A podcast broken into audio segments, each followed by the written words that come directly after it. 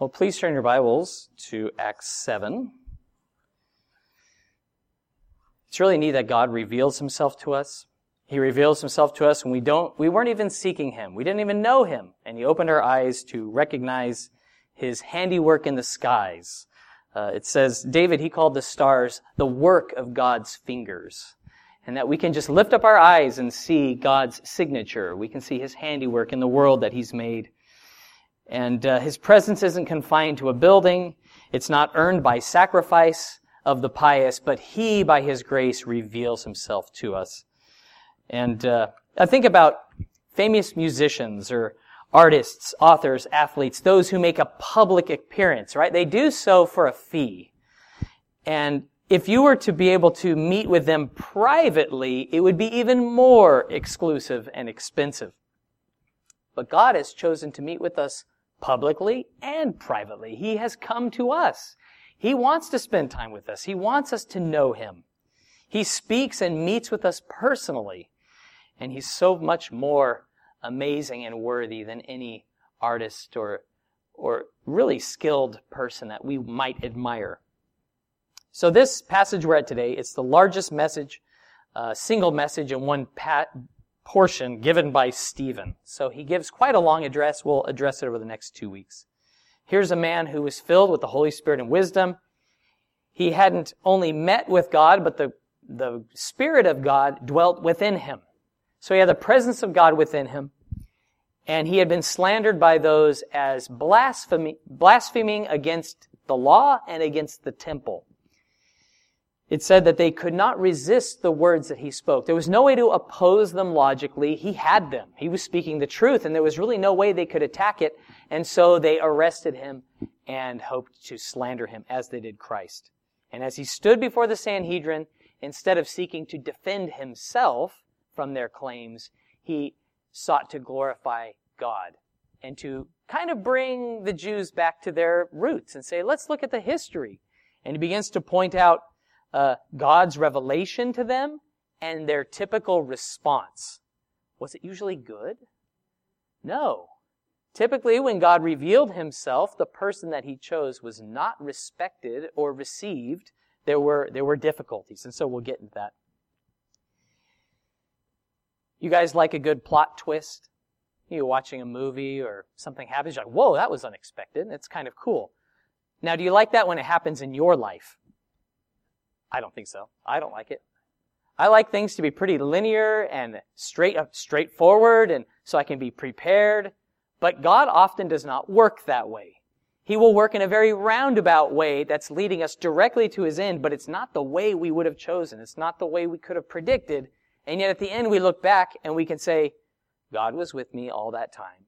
God was preparing me. God was providing for me. God was working in me something that I could not have gained by going my way. Because God did that. Even when it feels like we're going in circles, when we're not accomplishing anything, uh, because God has revealed himself to us, we can trust him. We can know that in his time and his way, he will accomplish everything he has set out to do. Let's just pray and give this time to him. Dear Father, thank you that you our, our Father who loves us, who have, you have revealed yourself to us, and you have been faithful all along.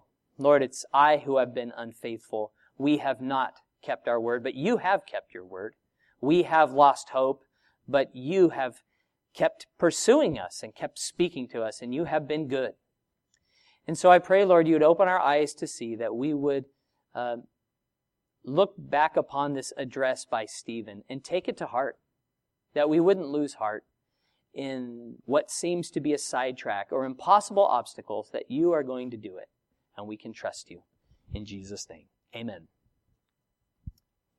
Having been accused of blasphemy, Acts 7, verse 1 begins Then the high priest said, Are these things so? And he said, Brethren and fathers, listen. The God of glory appeared to our father Abraham when he was in Mesopotamia, before he dwelt in Haran, and said to him, Get out of your country and from your relatives and come to a land that I will show you. Then he came out of the land of the Chaldeans and dwelt in Haran. And from there, when his father was dead, he moved him to this land in which you now dwell. having been given this opportunity to defend himself, Stephen probably answers this in a way they would not have expected because he's not talking about the claims or, well, he said this, but I really said that. And he's not, he just says, well, brethren, listen. God revealed himself to Abraham. He starts at the beginning. He talks about the covenant and the promises that God had made, that God gave them an inheritance, and he kept his word to them even through trials, as we'll see. And he started with brethren and fathers, listen. And this is so significant because here is a Hellenist. He was, Stephen was a Christian brought up in a Greek culture. He spoke Greek. He was not the Orthodox kind of Jew or one that would even be acceptable by them, but he says, we have something in common. We share the same father. And he says, he came to them as brethren, as a father. So he's entreating them. He's not telling them how things are. He's seeking to broach this with them gently and kindly. There's a humility and a love here. He, he identifies with them as family, though he was falsely accused by them.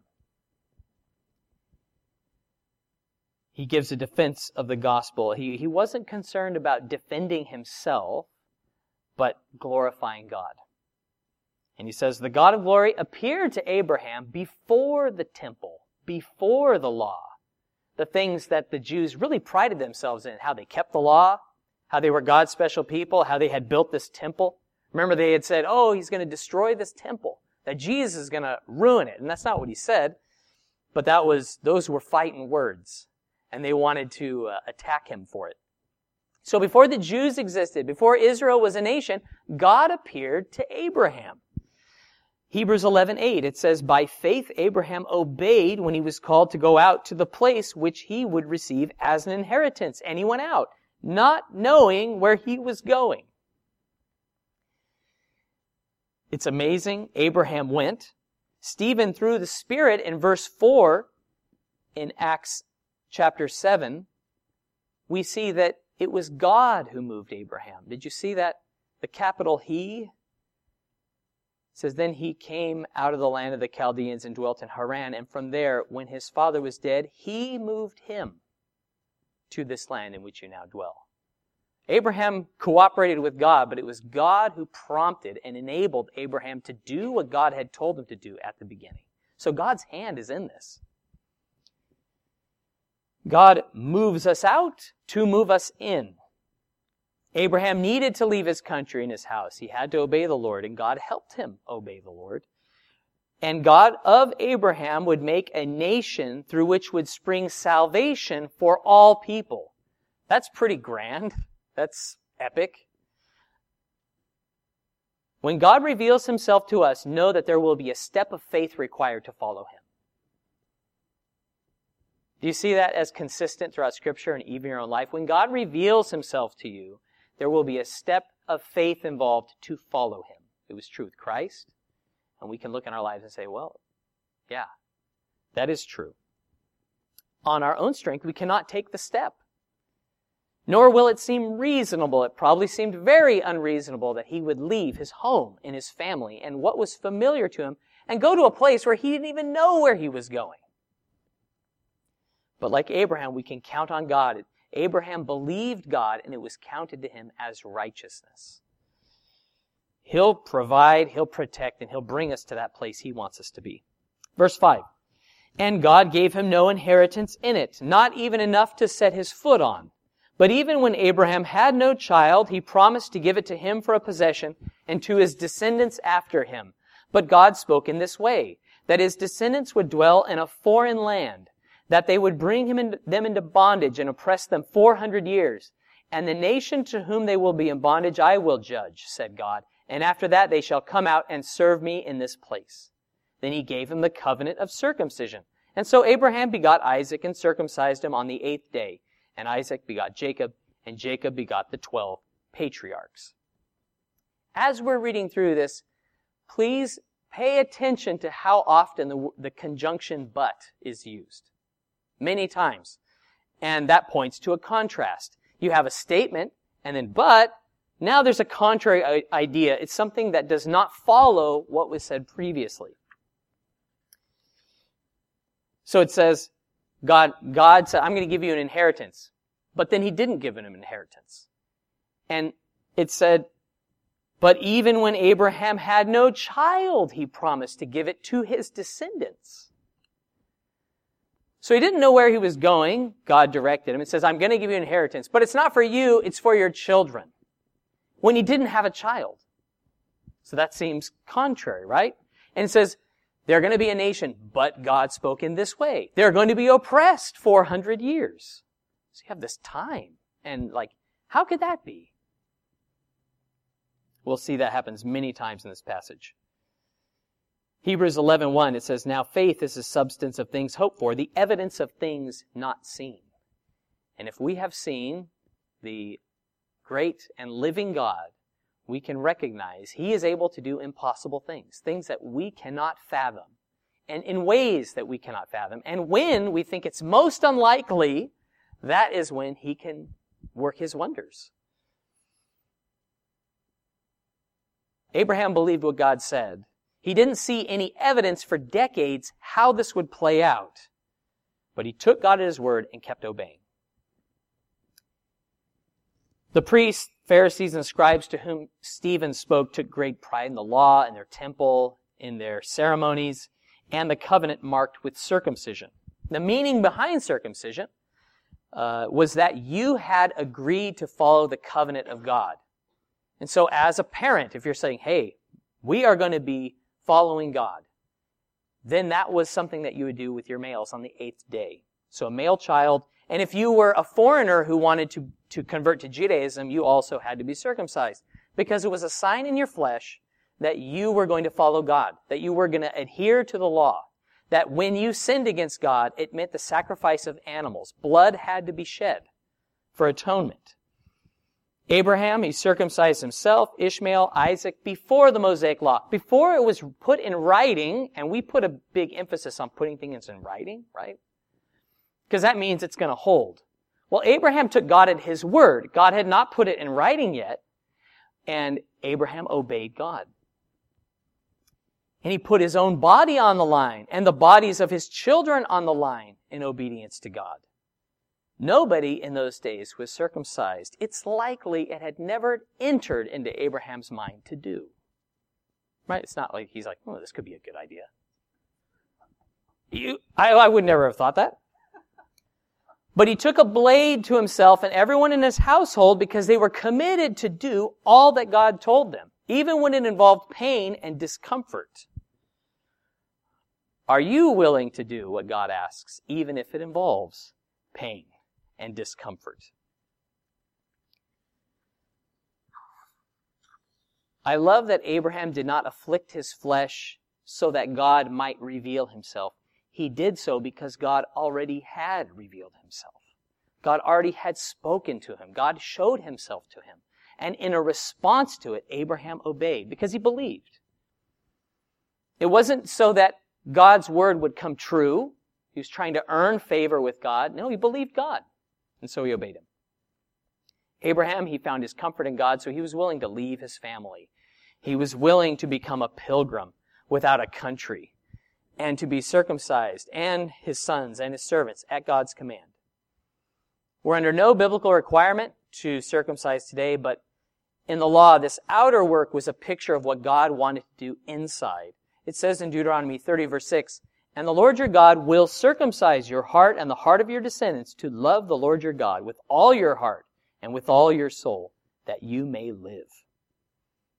There's such a blessing and a benefit for those who love God. And to our descendants after us, to those who follow on in the faith. And that's something you don't have control over. When you bring someone to faith in Christ by His grace, you can't say how their life is going to work out. When you have children of your own, or you adopt children, as Pastor Stephen has. You can't guarantee what they're going to do, but when we love the Lord, there is a blessing that God will bring to our descendants forever.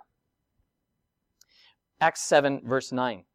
And the patriarchs, becoming envious, sold Joseph into Egypt. But God was with him and delivered him out of all his troubles and gave him favor and wisdom in the presence of Pharaoh, king of Egypt. And he made him governor over Egypt and all his house. Now a famine and great trouble came over all the land of Egypt and Canaan, and our fathers found no sustenance.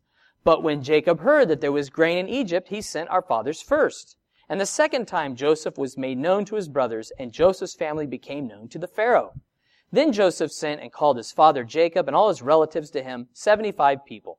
So Jacob went down to Egypt, and he died, he and our fathers. And they were carried back to Shechem and laid in the tomb that Abraham bought for a sum of money from the sons of Hamor, the father of Shechem. From Abraham came Isaac, from Isaac Jacob. Joseph was the eldest son of Rachel, especially loved by Jacob. And out of envy, his brothers sold him to slave traders and was brought to Egypt. And it says, but God was with him. That's a cool contrast. You know, betrayed by your own family, sold into slavery, and then, but God was with him.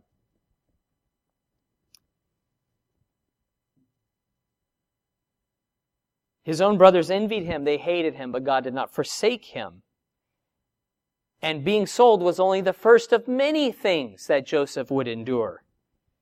As a slave, he was falsely accused of rape. He was thrown into prison. He was forgotten about. It seemed that all had forgotten about him. Yet years later, God would use a fellow inmate during his time in prison to bring word to Pharaoh that he had the ability through God to interpret dreams. So he's brought out and made second in command of all Egypt. You cannot make this stuff up. This is, Hollywood has nothing on this. And if you keep going, you're like, whoa, this is phenomenal. This is amazing. God had made this promise to Abraham's descendants, but they were starving. They were looking for food and they found none. And so then they went to Egypt, where Joseph happened to be, where he's now the ruler and he, the one they hated, not only saved Egypt, but preserved his own family alive. So he was used by God to save the people who hated him and wanted him dead. Jacob and all those with him, 75 people, which agrees with the Septuagint. That's the Greek translation of the Old Testament, completed in 2nd century BC that Stephen would have been quoting from. Jacob ends up dying in Egypt. He's buried in the tomb Abraham bought and had been buried in. The bones of Joseph and his brothers, they were buried in Shechem, as it's mentioned in Joshua 24, 32. Even when they were dead, God brought their bones out. It's just like, wow. They didn't have control over that, but God was with them. Even though it was just their bones, God would be faithful and bring them out, as He said. Has God ever given you a promise you haven't seen fulfilled yet? It's one thing for God to make a promise to you, but it's amazing to know that even if we never see the fulfillment with our eyes, God will have it come to pass. Abraham didn't see the fulfillment, did he?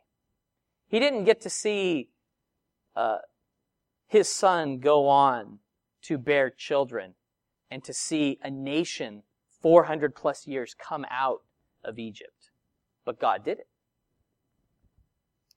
How many people have wept for revival God promised, but they never saw? Yet, God was faithful to bring revival in His time, in the place, and in His way He had ordained.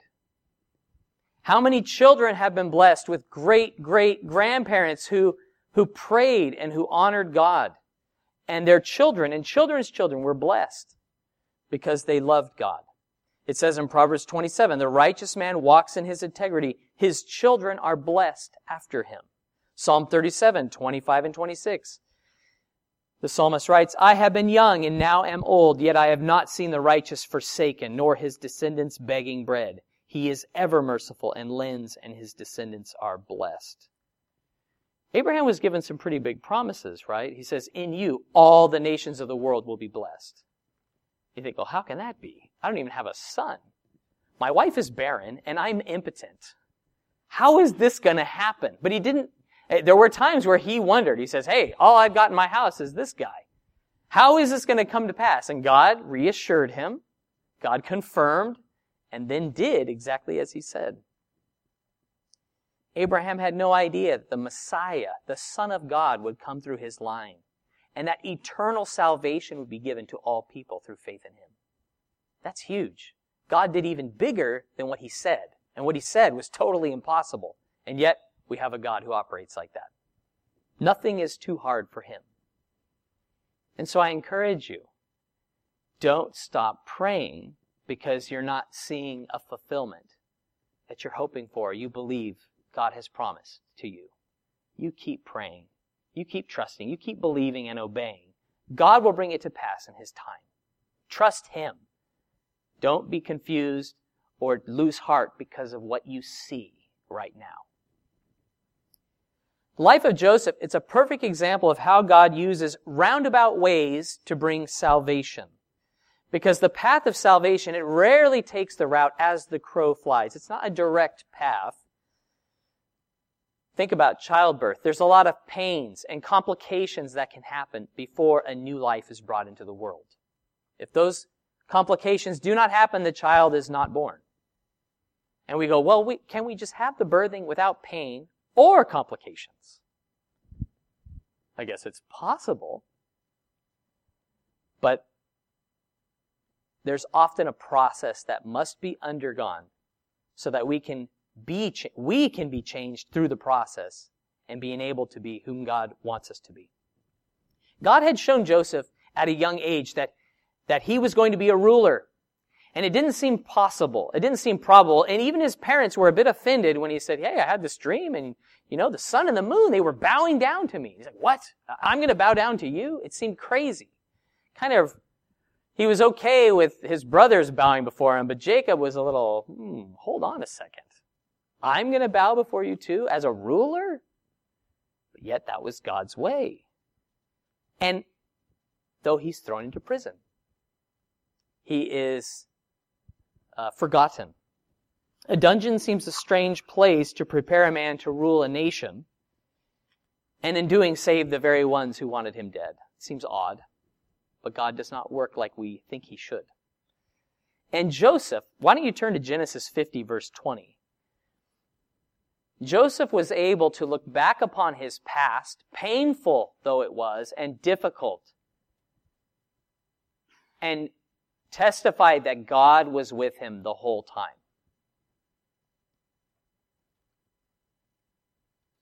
Take heart if you identify with Joseph in that way feeling betrayed, feeling alone, feeling like there's this calling upon my life, and in the dungeon, it doesn't seem to be happening. Genesis 50:20. But as for you, you meant evil against me, but God meant it for good, in order to bring it about as it is this day to save many people alive.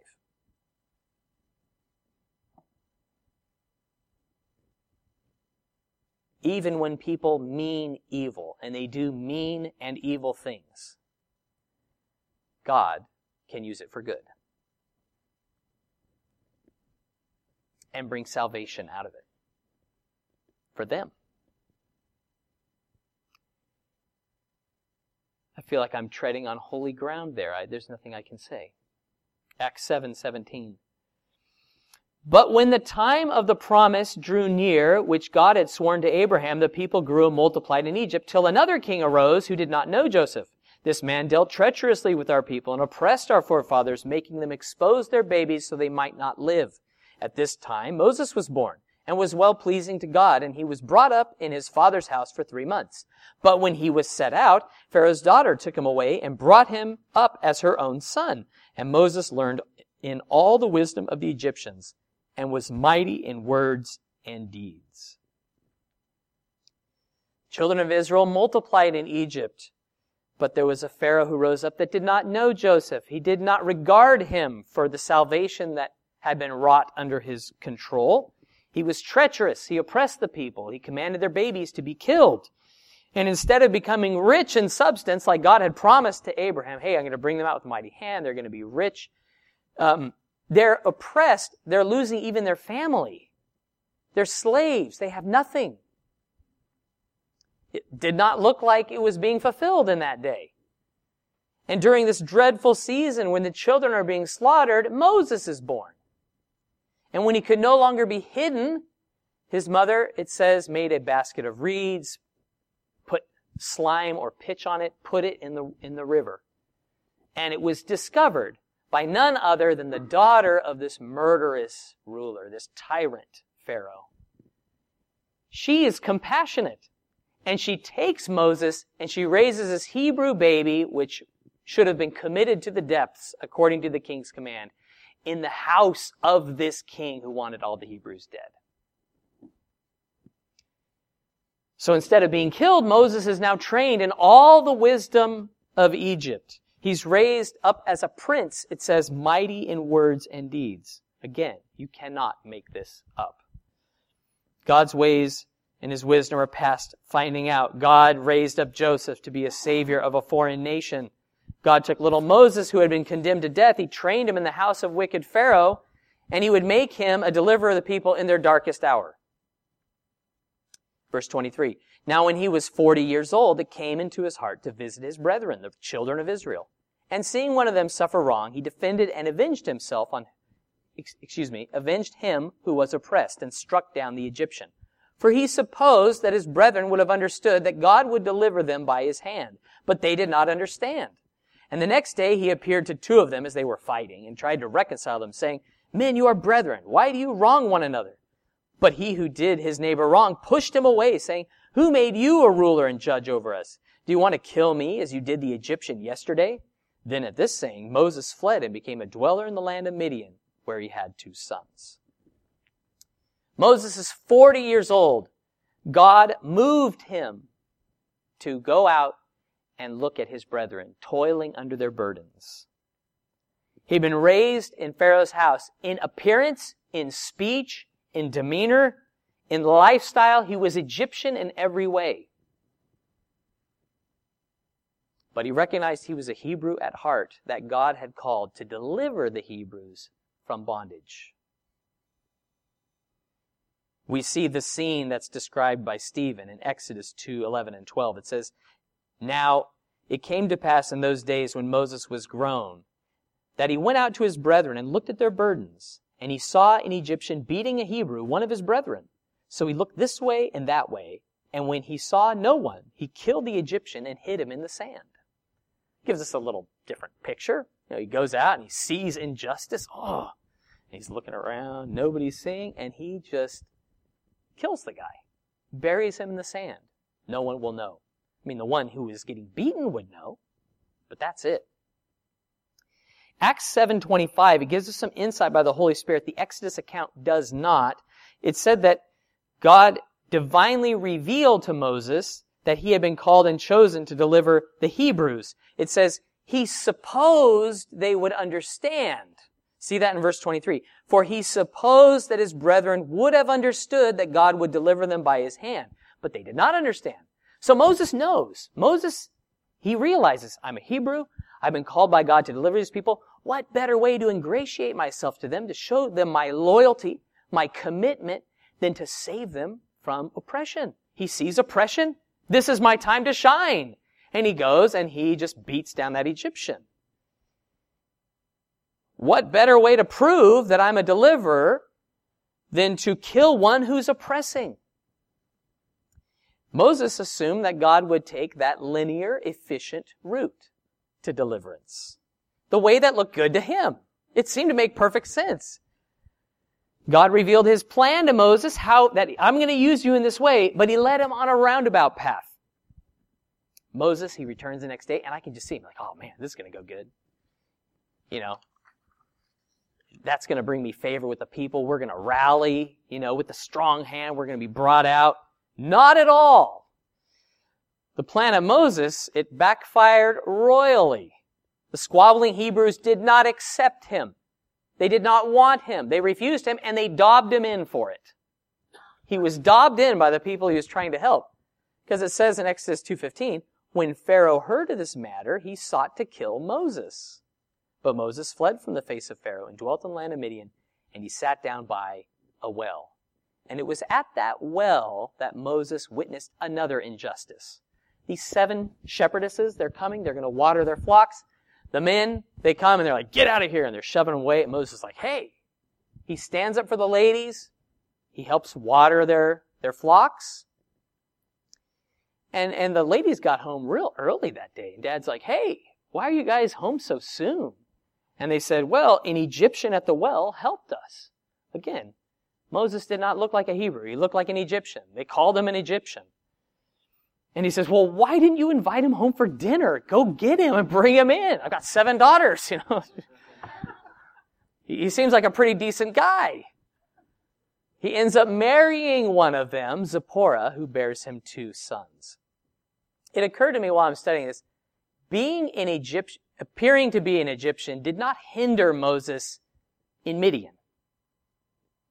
Didn't seem to have a, Jethro didn't have a problem with him being an Egyptian. But it was likely a very big problem to the Hebrews who had been oppressed by the Egyptians for, for 400 plus years.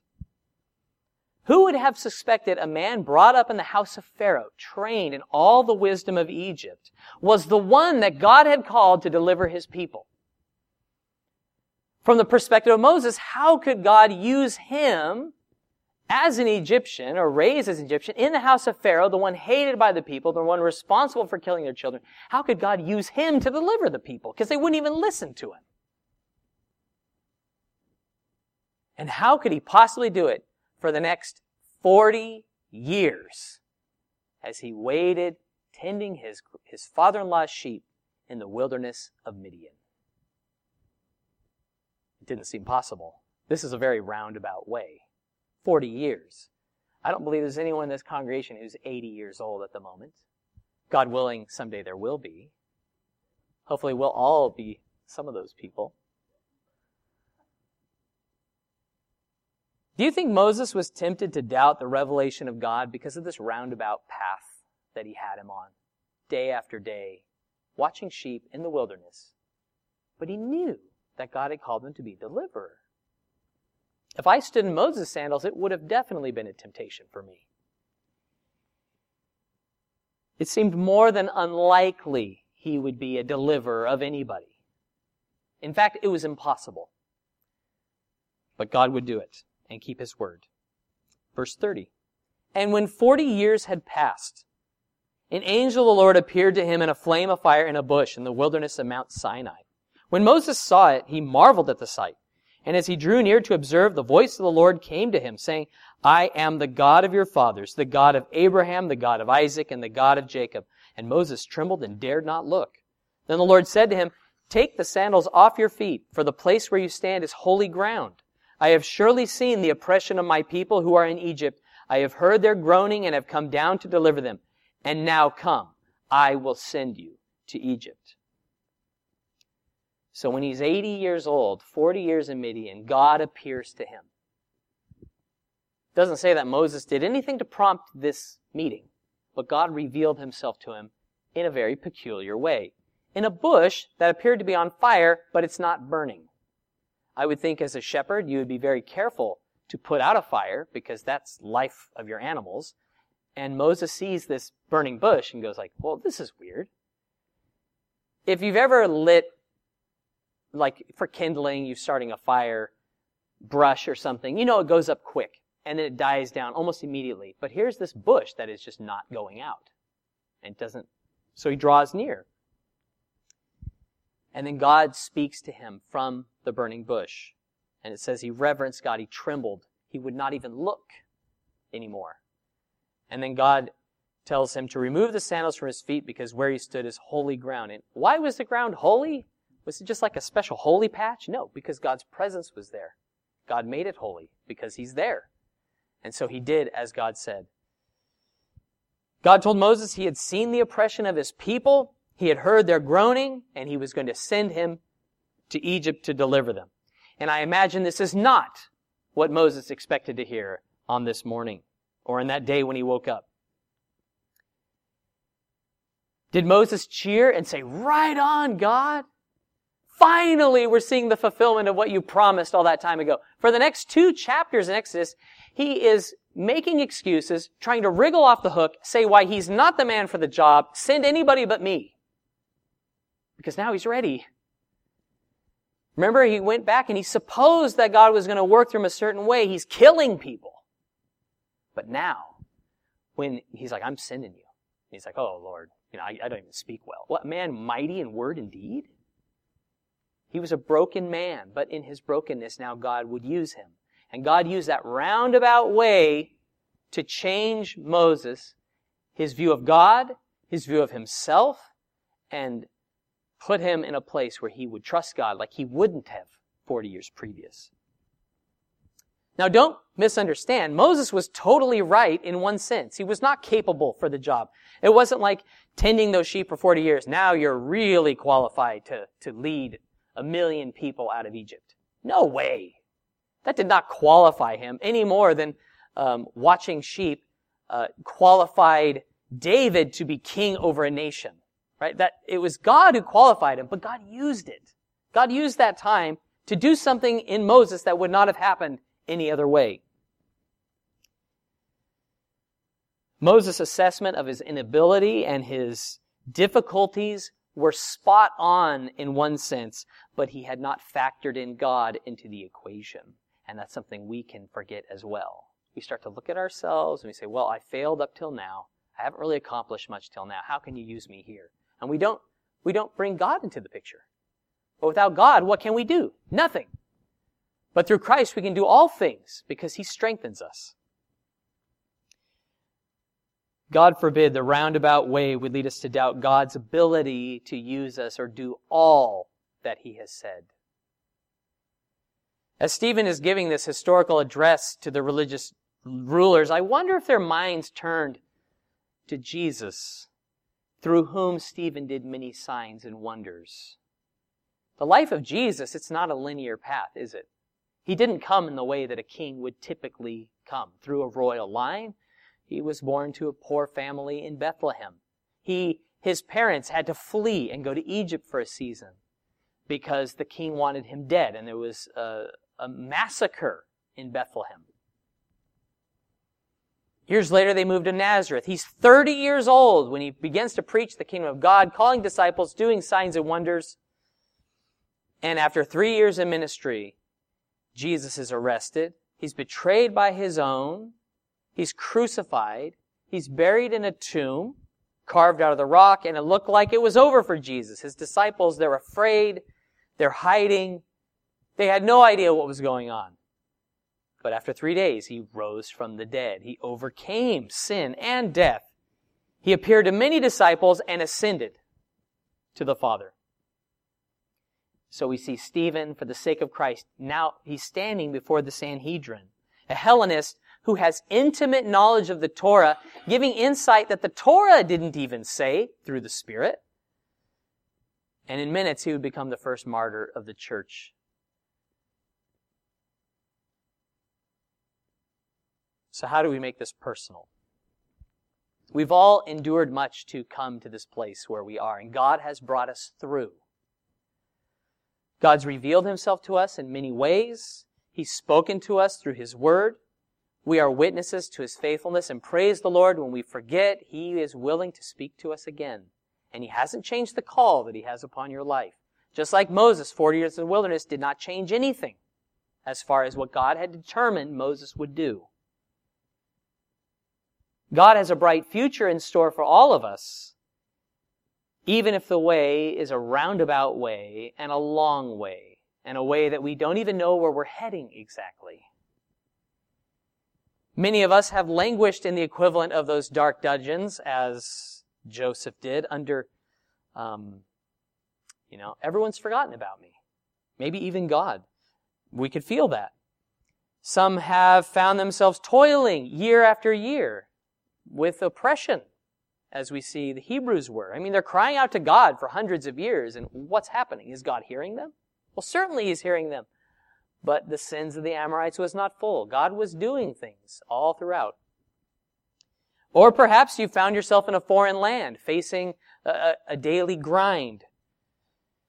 But may this message be to you even as the dreams were to Joseph, or the burning bush was to Moses, or the resurrection and ascension of Jesus was to Stephen, God is speaking to you today. He was meeting with you and he approaches. Will we fear him and tremble before him? Let me encourage you, at the end of the roundabout way, there is a greater revelation of God than we possibly could have had at the beginning. You see that in all these. You go through any roundabout way of the Bible, there's always a greater revelation of God at the end. Think about Elijah, where he's running for his life. He's afraid. But God meets with him and speaks to him in a still small voice. We'd say, Lord, rend the heavens and come down. He says, rend your hearts, not your garments. Humble yourself before me. Be broken before me. I'll reveal myself to you. Because that's what he wants to do. That's why he's given us his word.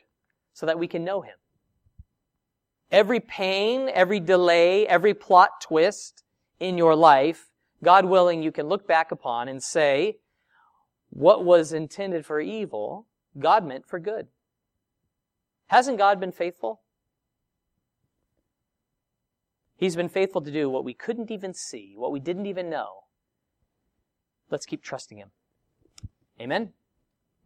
Lord, thank you for your word, for the encouragement that comes through reading about the, the twists and turns of the Hebrew history.